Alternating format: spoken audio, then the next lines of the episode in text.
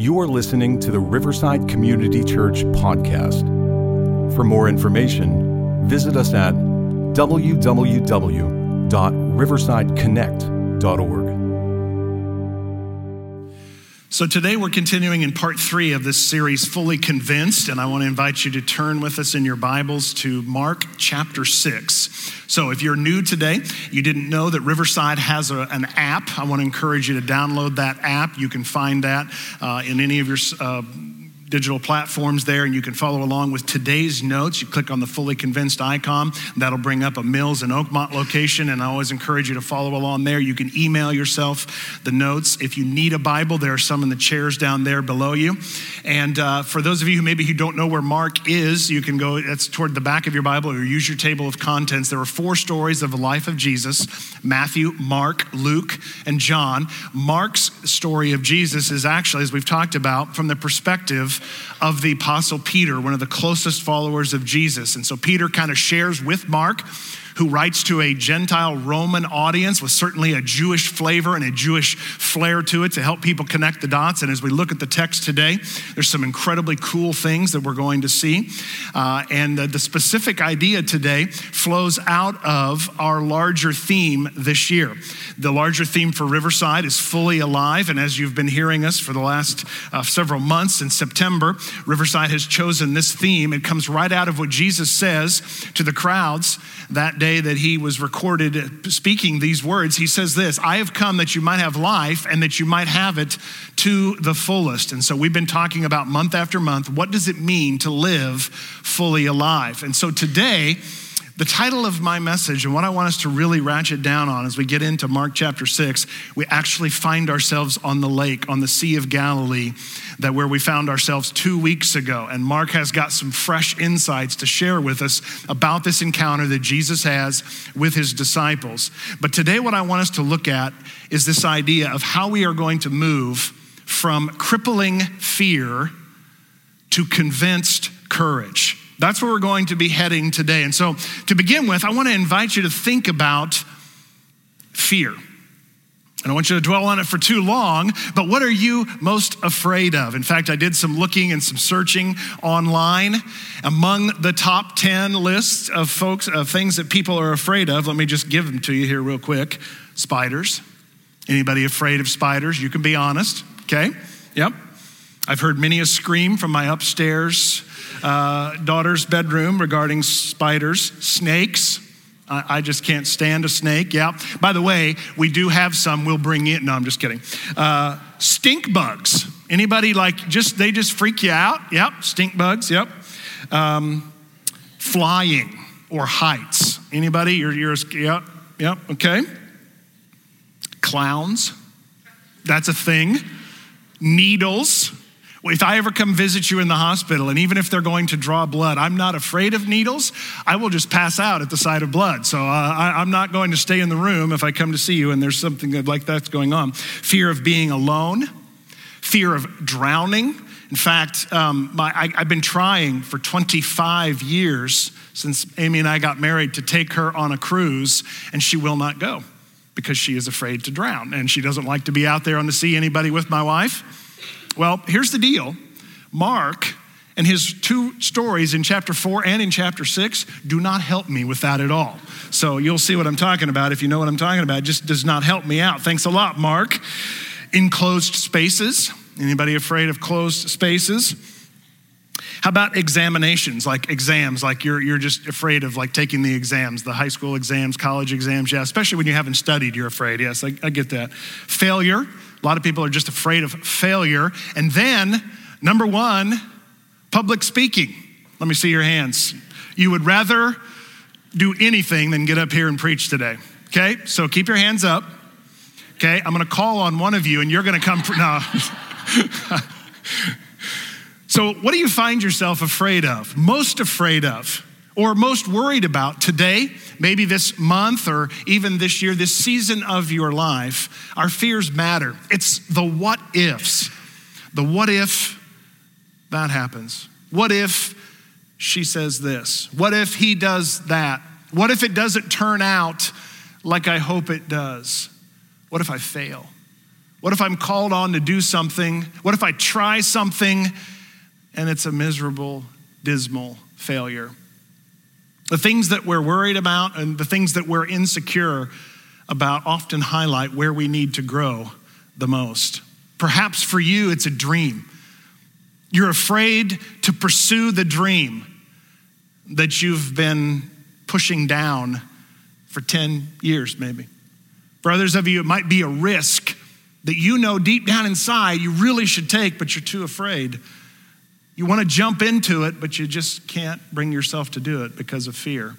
It may point the fear that you have well beyond stink bugs and airplanes. It well beyond that, it may prove that fear may prove to be your biggest opportunity to make a difference in this world. And as people who are fully alive, full of the Holy Spirit, given that life in Christ, we've been called to move from crippling fear to convinced courage. And so this morning, I want to just give you the thought right out of the gate in case you need to leave early. I just want to show you this. A fully alive life in Christ is one that can be free from crippling fear and instead be marked by a convinced courage. I really believe that with all my heart. And if you're not yet a follower of Jesus, if you're still kind of investigating or exploring, somebody promised you, you know, breakfast later today, or um, you know, you're just up here to do some shopping, you kind of wanted to come check it out, and you would say that your life is marked by a crippling fear. I want to let you know that as followers of Jesus, as you begin to trust Him and put your trust in Him, He can begin to help you to move to a place of living and operating from a place of convinced courage. Not in how great you are, not in the ability to predict the future and have the certain outcomes, but just knowing that Jesus is with you, you and you're convinced of that no matter what. Even if things don't work like you think they will, you don't have to fear because He's in the middle of it all. And you can live from a place of convinced courage. So, what would it take for you to move from crippling fear to convinced courage? What would it actually take for you to be able to do that? For you to be able to live that way? As we saw two weeks ago, the disciples were out on a boat and they got all messed up and they actually asked Jesus. We talked about questions in the storm if you weren't here when the, the questions came. They wanted to know, Jesus, do you care? He said, Hey, the wind and the waves obey me. And then they were like, Who is this? And this journey continues on, and they find themselves out there again, yet again, in the middle of another storm, in the middle of another situation where they're in over their heads. Now, I just want to say, first of all, that I'm not talking about today, as we look at this, I'm not talking about healthy fear. In other words, don't go out into your car and, and just forget, refuse to put on your seatbelt. Okay? There is a healthy respect for the laws of physics, for gravity, and for accidents.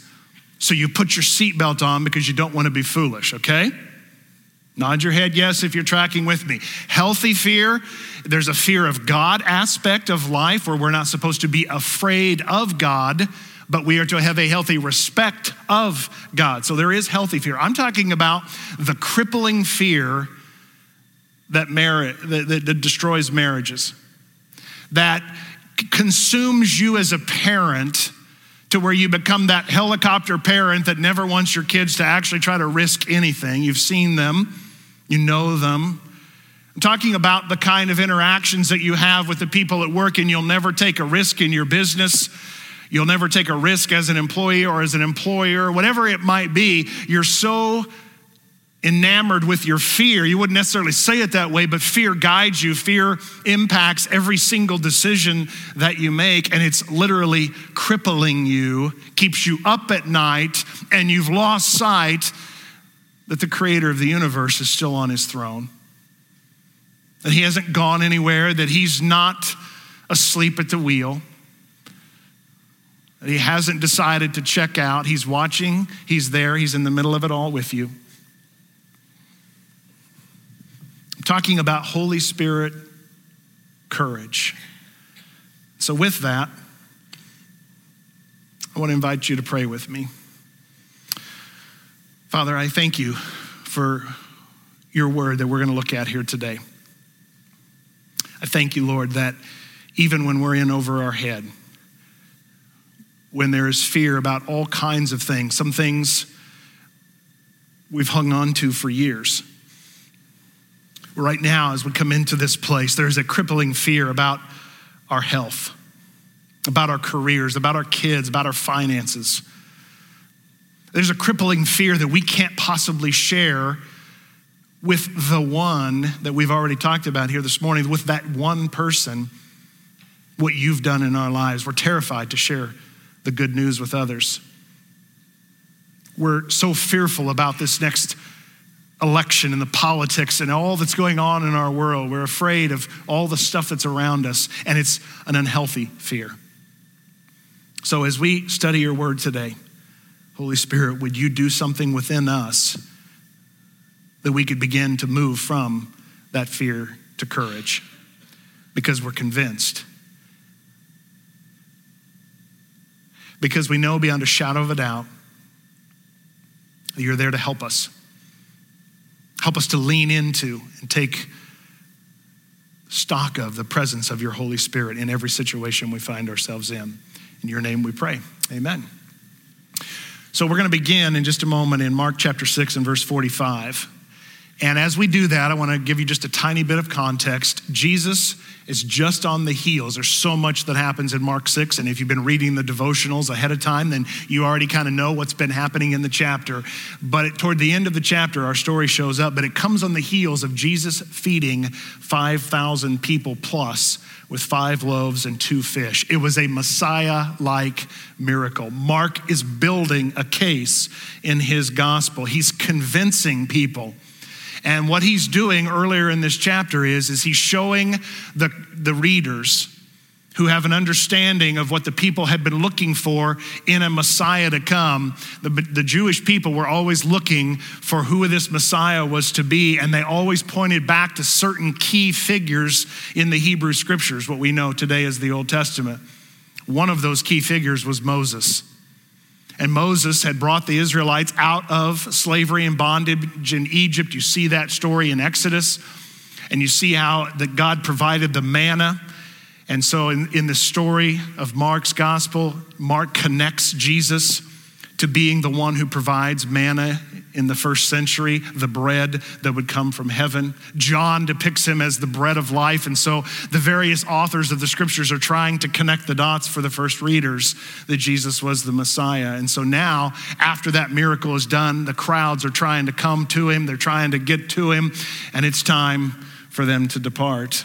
We pick it up in verse 45. It says, Immediately, Jesus made his disciples get into the boat and go on ahead of him. The people, another account of this says that the people were ready to make him king and he wasn't ready. So he says, Guys, get in the boat. I'm going up to the mountainside. And it says there they go on ahead of him to Bethsaida. And that's actually, Bethsaida is actually Philip's hometown, one of his disciples, and Andrew and Peter's hometown. And then he says, while he dismissed the crowd. After leaving them, he went up on a mountainside. And what did he do up there? What's it say? What did he do? To pray. And one of the things that really isn't the point of the story in terms of what we're going to look at today, but it's just something that I felt so impressed, something so we could gloss over so quickly.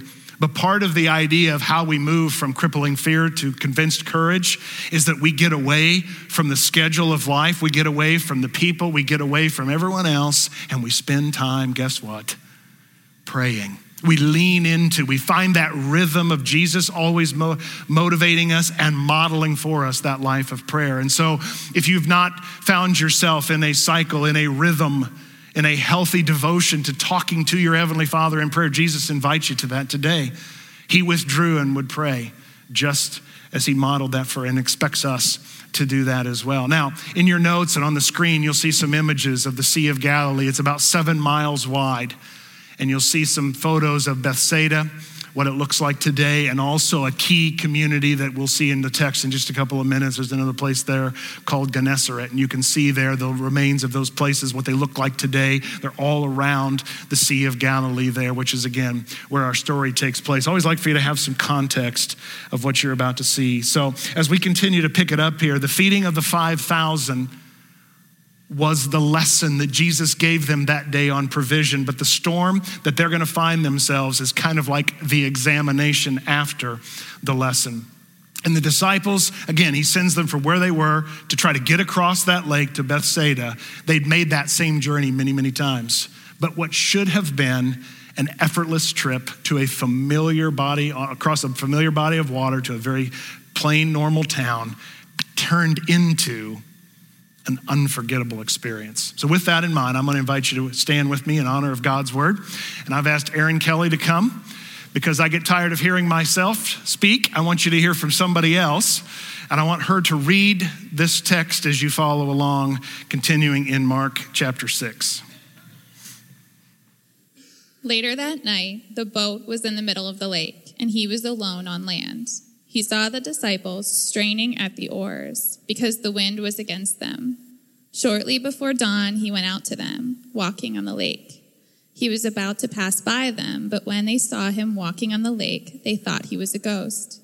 They cried out because they all saw him and were terrified. Immediately he spoke to them and said, Take courage, it is I. Don't be afraid. Then they, he climbed into the boat with them, and the wind died down. They were completely amazed, for they had not understood about the loaves. Their hearts were hardened. When they had crossed over, they landed at Gennesaret and anchored there.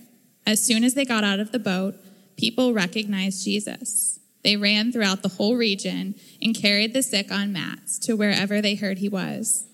And wherever he went, into villages, towns, or countrysides, they placed the sick in the marketplaces they begged him to let them touch even the edge of his cloak, and all who touched it were healed. You may have a seat. Thank you, Aaron. So, the storm, as we found last week, was terrifying. Once again, they are completely helpless. And now, in this story again, we find them swallowed up with fear. First, they think that Jesus is a ghost. It's the word where we get our word phantom from. What would you have thought had you been out there on the lake? The other accounts tell us that Jesus had put them in that boat perhaps as early as 6 or 7 p.m. By the time this is going on, it's between 3 and 6 a.m. They've been trying to get across the lake and they've been rowing and straining and rowing and straining, and they're terrified out in this storm. And they've been doing it for seven, eight, maybe even nine hours trying to get across. And Mark also gives us something that is so special, and I want you to miss it I want to read it t- today from the New American Standard Version. It, sent, it says there that Jesus, that they sensed that Jesus meant to pass them by. And this is so rich. Look at it with me. Seeing them straining at the oars. So let me just pause here. Seeing them straining at the oars. I read that and I'm reminded that Jesus always sees me, even when I'm straining in the storm. He always sees you. And so if you're going to move from this crippling fear to courage, you got to remember that you've that God never is like blinded from being able to find you and see you. He sees you when you're in the straining moments.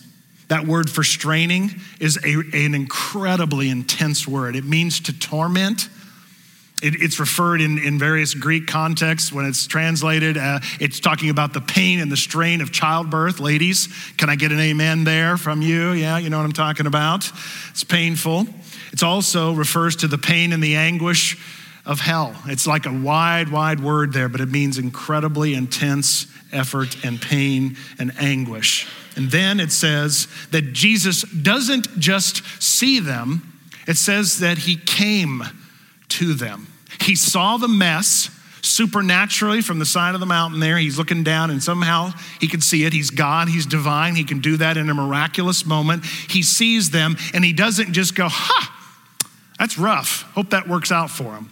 He gets down into the mess, gets off the mountain, and comes to them. And then notice what it says He intended, He intended to pass by them. Jesus was always intentional. Nothing ever was left to chance or coincidence. And I personally believe that Jesus willed this moment to happen to prove a point. The phrase that's used there in the original language, the word, the idea of pass by is used elsewhere throughout the Hebrew scriptures to describe an epiphany, something where the character and the nature and the power and the identity of God is unveiled. It happens two other times specifically one at Mount Sinai. When Moses is there on top of the mountain, God is going to pass by Moses. Moses says, Hey, reveal to me your power and your glory. And so on that mountain, God says, Hey, Moses, you can't look me straight in the face.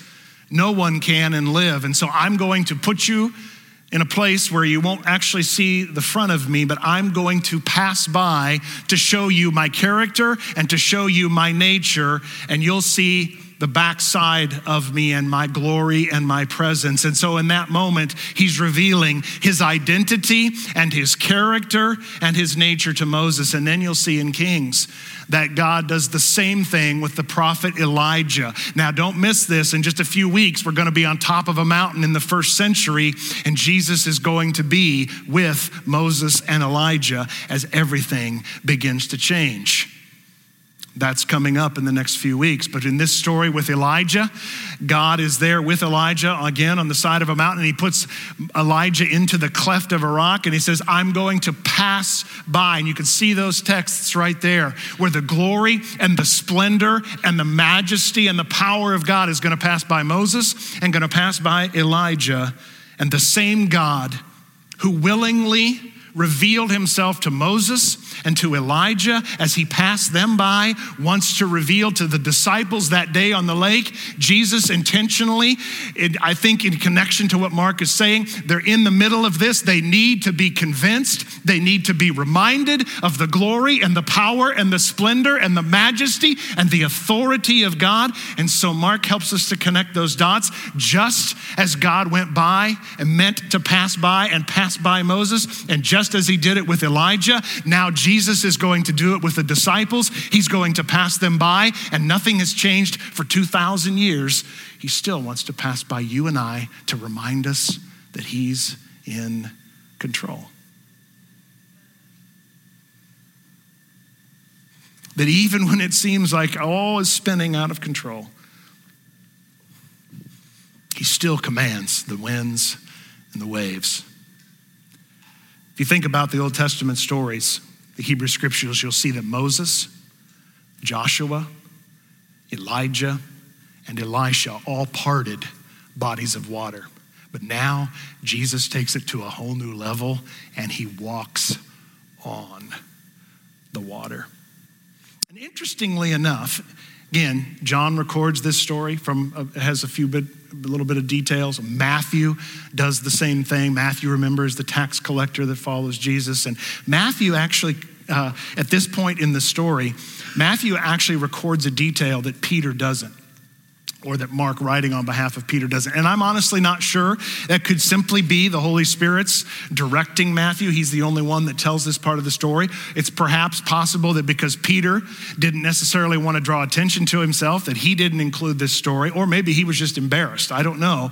But Matthew records that in the middle of this, that they think that he's a phantom, they think that he's a ghost, and Peter says, Hey, if it's actually you, Lord, would you tell me to come out onto the water? And he gets out onto the boat and he walks on water. And then he takes his eyes off of Jesus and he looks at the storm and he begins to sink. And then Jesus pulls him up. They get into the boat. And instantaneously, he doesn't even have to speak a word. The storm is silenced. The storm comes to an end. Now, the story continues. Notice what Jesus says. He says, Have courage. And he said it to them 2,000 years ago on that lake, and I believe he's saying it to you and to me today. Have courage. It is I. Don't be afraid. Have courage. It is I. Don't be afraid. Have courage. Can also be translated as be brave. Be of good cheer. Take heart. Over and over and over again, Jesus uses this language with his disciples. Take heart, guys. Have courage. It's, it's I. Don't be afraid. You can also translate that phrase, don't be afraid, as don't resist me.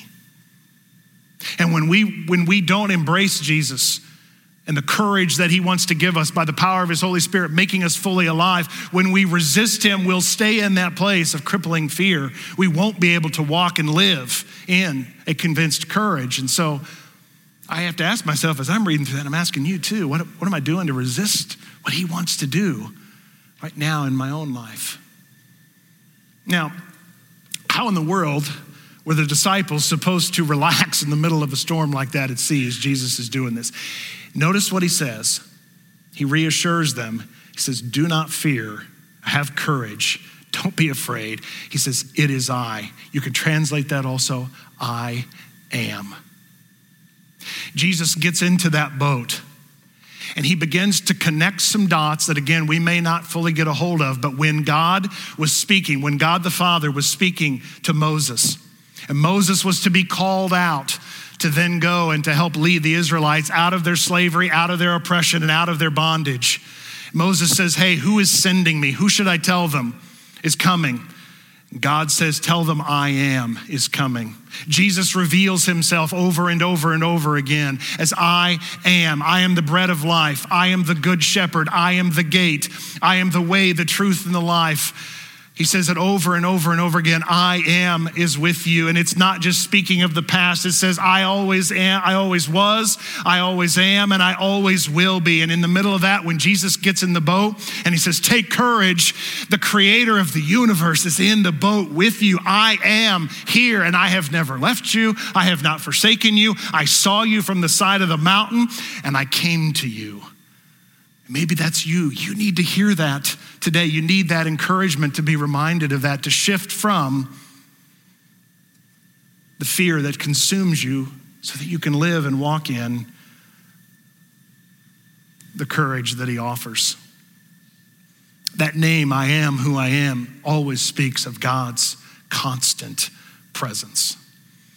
By doing this, I think Mark is laying this out. He's trying to convince the readers then and us today that as Jesus miraculously feeds the multitudes and now he's walking on water, Jesus is more than a man. He's the creator, he's the one who is the God of Israel. He's the I am of the burning bush. He's fully human, yet he's fully God simultaneously. In a word, he is Messiah.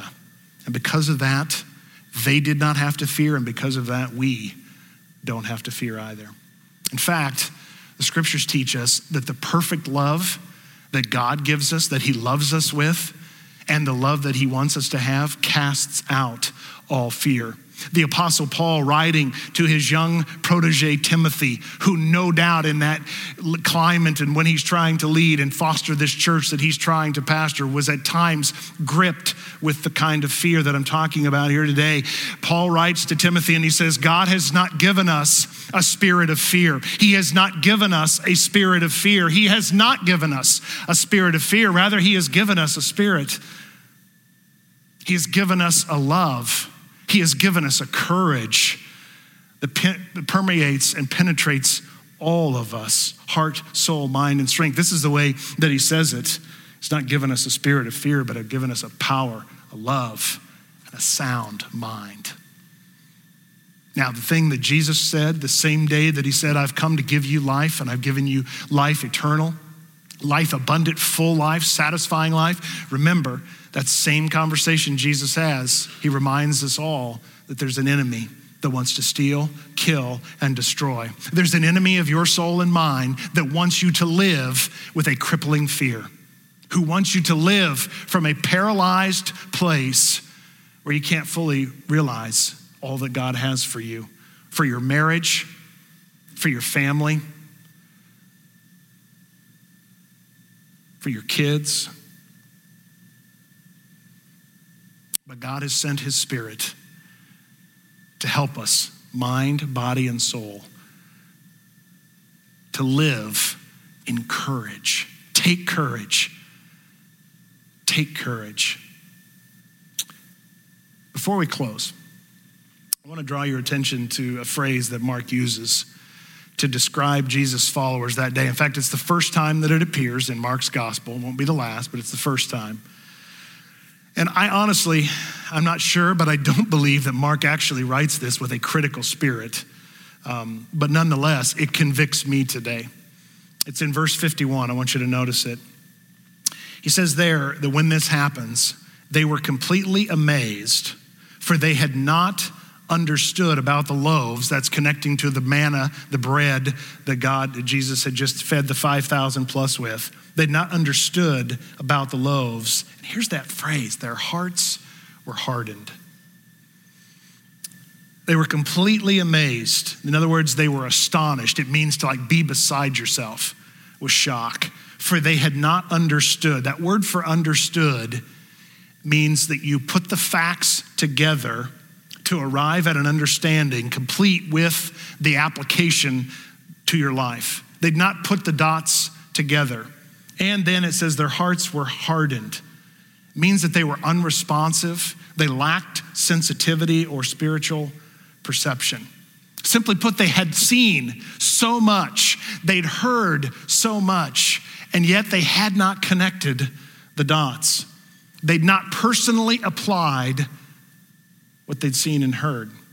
Their hearts were not fully tender to the reality of Jesus. And it's easy for us to say that today and say, oh, you guys, how in the world could you not have gotten that? You've already been out on the lake with him already once, and he took care of it. Why would you, how could you forgot that? It was like two chapters ago. But how about us today? In what ways are our hearts hard? I think Mark, as he writes this, is inviting those readers then, and, and certainly I feel like it for me today, to ask ourselves whether we are like the disciples, watching what God's doing all around us in big and little ways, the miraculous, the faithfulness, watching the events that He's doing in our lives, but we're not always drawing the right conclusions. Or whether our hearts are being softened, or whether our hearts are opened to the extraordinary things that Jesus is doing all around us, right before our eyes. He's offering us a freedom from fear. That's what I came to share with you this morning. There's a freedom from fear, and He offers us a complete change of heart. It's in our thinking, it's in our imagining, it's in our praying, it's in our bodily health. As the story tells us, that we're invited to come just like the crowds did, those frantic crowds that followed Jesus. It says that they touched the hem of his garment looking for help. help. That same Jesus is here today with us. No matter where you find yourself, he's here and wants to minister. He wants you to be able to leave this place with a burden lifted, with a perspective change, with a desire to go and help others who are straining at the oars of their life. He wants to fill you with the ability to minister to others as much as you have been ministered to here today in this presence of the Holy Spirit. As we wrap this up and the worship team comes, I want to draw your attention to one more thing that actually is unique to Matthew's account of what happens here. Matthew's story shows us that as these disciples continue their journey of becoming convinced of who Jesus was, something very special happened. Notice it in chapter 14, verse 33. Then those who were in the boat, those disciples, what is it? What did they do? Come on, say it with some conviction. What did they do? They worshiped him, saying, Truly, you are the Son of God when we're convinced of who Jesus is, when we're convinced of what he's done, what he's capable of, we'll respond with a life of worship, a life lived fully alive. So, how will you live courageously today? How will you live courageously this week? What dream, what vision, what risk? What new role, what step of obedience do you need to step into that you have been crippled by fear and unable to step into? What conversation needs to happen? I'm telling you, this is real. I had a conversation this week that I have been afraid of for years to have, literally, genuinely afraid. And I literally was trembling as I had this conversation. I'm telling you, the freedom I felt on the backside of that conversation because I didn't give in to the crippling fear that I had given into for so long allowed me to have a freedom that I couldn't have imagined. And I regretted waiting so long to have. And that's just a tiny little chat. What is it in your life today? How will you live courageously? For some of you, if I can be this bold because I love you and I care about you, you, you've heard what I've said last week. You've heard what Michael said this morning, and you've thought, there is no way I will ever get in that baptismal tank. Today is your day. Do not delay. Sign up. Step into the fear of being in front of others. Step into the fear of being wet in front of others Step into everybody's getting to see that you're coming to Jesus. Step into that fear and watch God's blessing and his favor and his provision to help you in the tank to give him the glory and the honor. You can do it. We'll help you. Father, thank you so much for the presence of your Holy Spirit here today. I pray for marriages pray for friendships. I pray for people who are considering beginning something. I pray, Father, for those that need to end something, that that crippling fear would no longer rule them. I pray for those that need to make some tough calls as parents. I pray for those that are considering a move, a relocation, and they're just crippled by fear, that they would be able to step into the courage that you offer us. Help us to hear that whisper take heart. Don't be afraid. It is I. I'm right there with you. We acknowledge our fears, Heavenly Father, to you today. Lord, you know them before we admit them, but you've invited us to name them so we can be set free of them. Jesus, no doubt we find us, some of, our, some of us today are a lot like the crowds that day. We're sick, in a myriad of ways. We need your healing touch. We need to hear your words. Have courage. It is I. Don't be afraid. So, Holy Spirit, please help us with our hard hearts. Soften them, open them, and grant us the courage that comes from being fully convinced and fully alive. It's in the name of the one who is truly, ultimately worthy of our worship, the Lord Jesus Christ. Amen.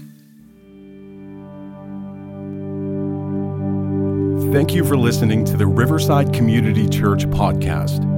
For more information, visit us at www.riversideconnect.org.